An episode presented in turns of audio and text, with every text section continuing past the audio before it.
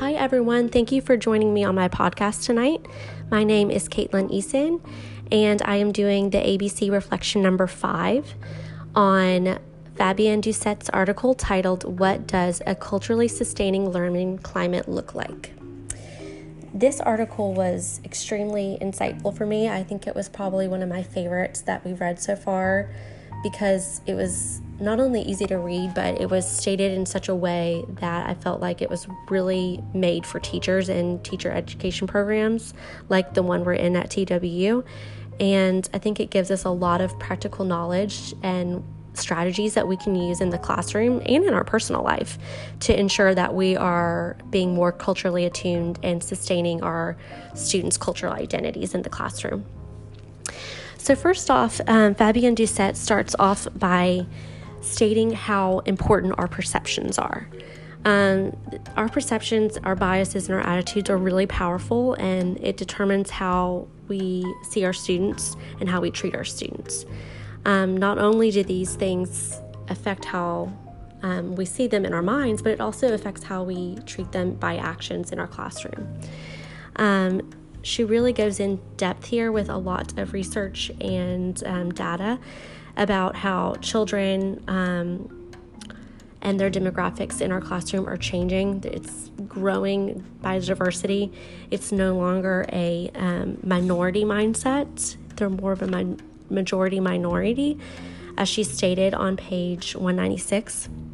And since school is typically a lot of students' first experience with social institutions and how they see themselves in it, it's even more so important that teachers and teacher education programs have the proper training and knowledge and tools so we know how to support and empower our students to ensure that they have greater student success and success in life as they leave our schools. Um, I thought this was really important because everyone has attitudes and biases and perceptions of certain groups or certain people in their classroom or in life in general. But it's important for us to be aware of those biases and perceptions and ensure that we try and break them down and dismantle them and work against it in a way to where we empower our students and give them a voice in the classroom. Um, a lot of the times, if we have negative perceptions about students, whether they be immigrant students, um, English language learners, um, if they're children from a low socioeconomic status um, or students of color. A lot of the times um, in Doucet's article, she's found that teachers will treat them negatively. And not only does that hurt the teacher and the student, but it hurts all the groups of the students and it hurts their community even further. Um, we have to be sure that we are taking the knowledge from her article and trying to build an inclusive classroom climate that sustains our students' um, identity and also helps support them academically. Um, in addition to this, we learn how um, emerging bilinguals and specifically students who are immigrants, they um, have an increased cognitive capacity um, and have higher executive functioning and working memory and a lot of skills that a lot of people typically do not um, know about or celebrate. A lot of the times, immigrant and bilingual children um, are seen as having a deficit or disability. Um, but people don't take into account that the language barrier. So we have to be sure in our classrooms that we're using um, tools to assess our students and tools to monitor our students that are inclusive of other language. So we know that we're getting a accurate depiction of their abilities. Um, Doucet talks about the narrowed learning for ELLs, and that's when their abilities are hindered. Um, I've seen that firsthand in um, classrooms at my school um, basically, narrow learning experiences are linked to lower expectations of children's capabilities. So, if a student comes in speaking, um, let's say Spanish, for instance, and they have not really been exposed to English, a lot of the times teachers will see that as a deficit and see that they're not smart. And they'll have lower expectations in the classroom of them, and they'll have lower expectations socially of them. And that ends up hurting them in the long run um, because students are usually put into a different classroom, or maybe they're taken out of their friend group, or maybe they um, have to sit down for a long period of time and are asked to repeat things over and over, which isn't really developmentally appropriate and it also doesn't really help them in the long run. So we have to um, change our perception of students who are bilingual or immigrants and make sure that we're understanding that they have value and they are smart and they have the ability and the capabilities to do things. Um, and we shouldn't try and fix them by giving them English only classrooms and asking them to assimilate to traditional American culture. Um, we should celebrate their bilingualism and give them opportunities to speak and share in their language, in their home language, and provide instructions and worksheets and all the um, activities in their language as well, especially as they're starting to learn English. Um, so basically, Doucet provides teachers um, two frameworks where or conceptual standpoints that guide her work and highlight what is necessary to build an inclusive classroom climate. So, we talked about all the issues if we don't build an um, inclusive classroom climate, but now she's telling us how we can fix it and what we can do to ensure that we're giving our students a fair chance. Um, first, she asserts that teachers must put into practice a humanizing pedagogy that recognizes the relationship between power and privilege in our country. So we know that language is linked to power, it's also linked to our identity, but it's super important for us as teachers to understand that symbolic relationship. Um, a lot of the times when students are bilingual or immigrant children, um, they're stripped away of their ethnic and cultural identities. This is why we really need to work against that and value and sustain our students' individual cultures and backgrounds and identities. And we can do this by um, giving our students a safe place, um, letting them share their voice, trying to link their home and culture. Um, also, talking with their families, getting families involved is really important. Um, giving them supports outside of the school to help them um, reach their potential. Maybe it could even be a family that they know in the school that's been there for a while and um, can help support them in any way, and also different services outside of school. And lastly, um, we really have to explain to parents that it really takes a village, that our um, success and their student success is a partnership. We have to all work together. And also, it's important for us to model in the classroom the behaviors and um, the activities so students, even who speak a different language, can um, do the activities and complete them and hopefully make connections in the future. Um, also, Doucet um, tells us that we need to um, have the importance of a culturally sustaining pedagogy, which means um, we not only involve our students who have different backgrounds, but we continue their um, home cultures and backgrounds in the school. So we can invite parents to come in um, and share about their culture, whether it be they cook a special meal that means a lot to them, they tell us about a holiday that they celebrate. Um, they come in and just share a book that they like in their language whatever it may be, um, I think that's important for us to not only show that we value them and welcome them, but we want to sustain their cultural identities. We don't want them to lose those unique um, experiences and abilities that they have. Um, these two guiding principles of a culturally sustaining pedagogy and a humanizing pedagogy are um, the principles that she kind of breaks down into six specific commitments in the article. Um, basically to help prepare educators for sustaining a culturally sustaining classroom. Her first commitment is increasing knowledge about diversity. Her second commitment is building the classroom as a community of trust. Her third commitment is involving families and communities. Her fourth commitment is combating prejudice and discrimination. And her fifth commitment is addressing diversity in its full complexity. And the sixth and final commitment is promoting global perspectives.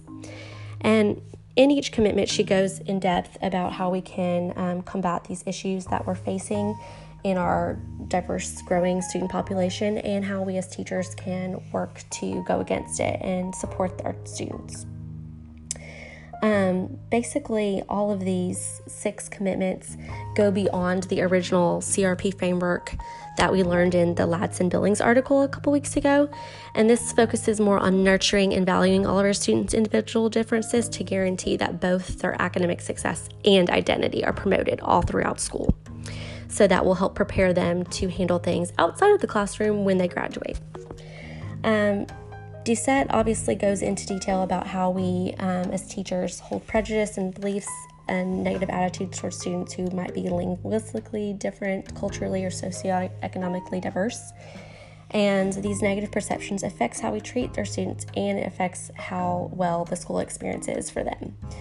Um, that's why we really have to pay attention to our commitments and work to um, incorporate those in our classroom. Also, I plan to use her knowledge um, that Doucet provided with us into practice by creating a safe space for my students to share their voice. Um, and I also want to increase my own personal knowledge about diversity.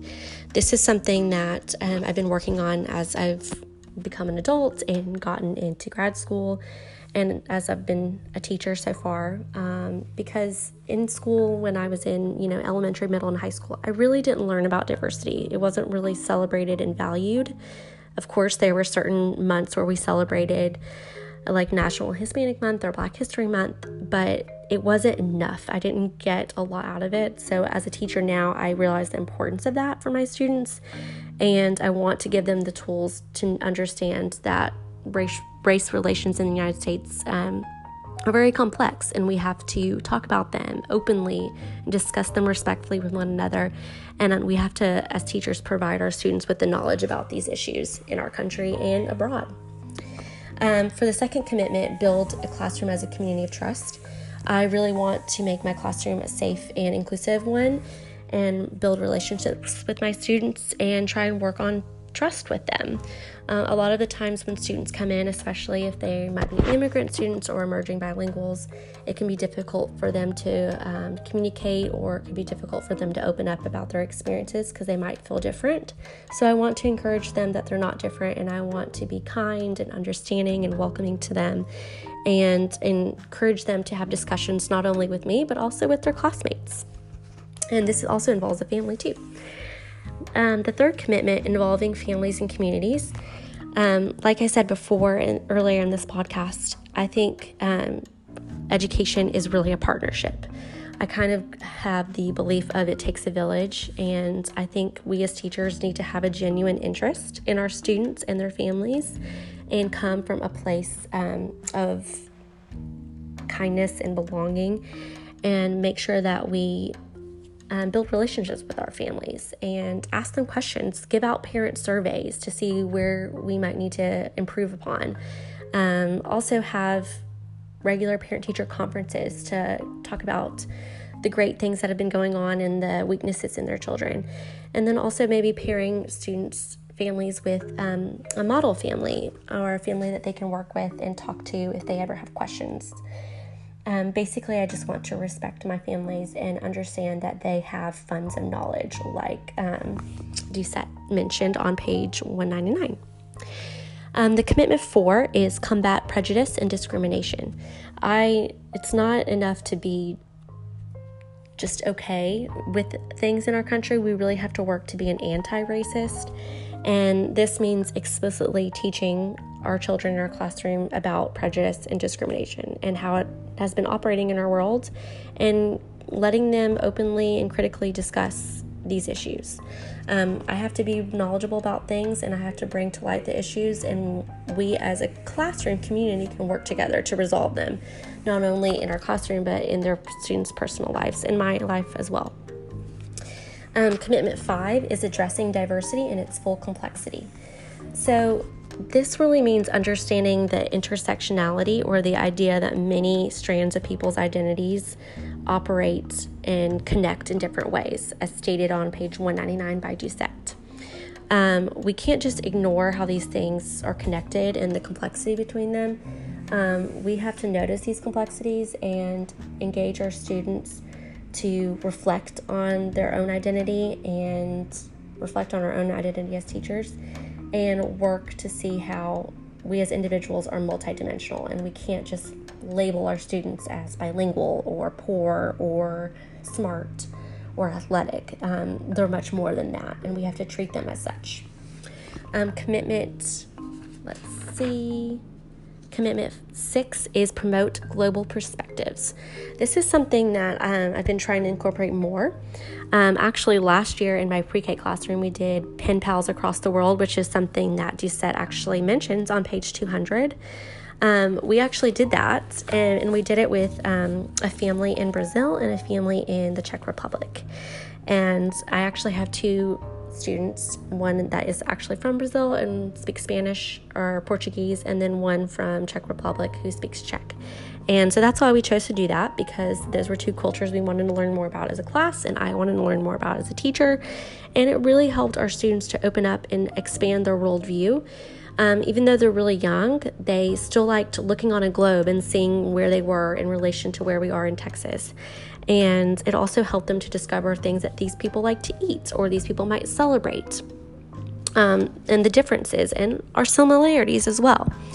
Um, this can really help our students at every grade level to understand um, all the differences in our world and helps us to understand and kind of humanize people and not just perceive them as a certain label or a certain culture to really understand all the complexities and diversities between them. And it helps us to value and nurture their backgrounds. So basically, um, I learned a lot from this article, and I hope you all have learned a lot too from listening to the podcast and thinking of ways that you can incorporate culturally sustaining pedagogy in your own classroom or in your own life. And I want to leave you with a very inspiring quote that was placed in the article by Doucet. Um, it's on page 200. And um, I think this is really important to think about, especially in the moments that are we're going through right now in the United States with Black Lives Matter and and even COVID. We, we really have to work to create a more um, inspiring, welcoming, um, inclusive world that nurtures all of our diverse backgrounds in our country. Um, so, this is actually inspiring words of Sweet Honey in the Rock. And um, the quote is We who believe in freedom cannot rest until it comes. I thought that was really powerful, and I wanted to end the um, podcast with that. And I want you to think about how you and how I, as a teacher, can um, work to create a free, inclusive, welcoming, and culturally sustaining classroom. Thank you all for joining me. I hope you have a good rest of your night. Bye.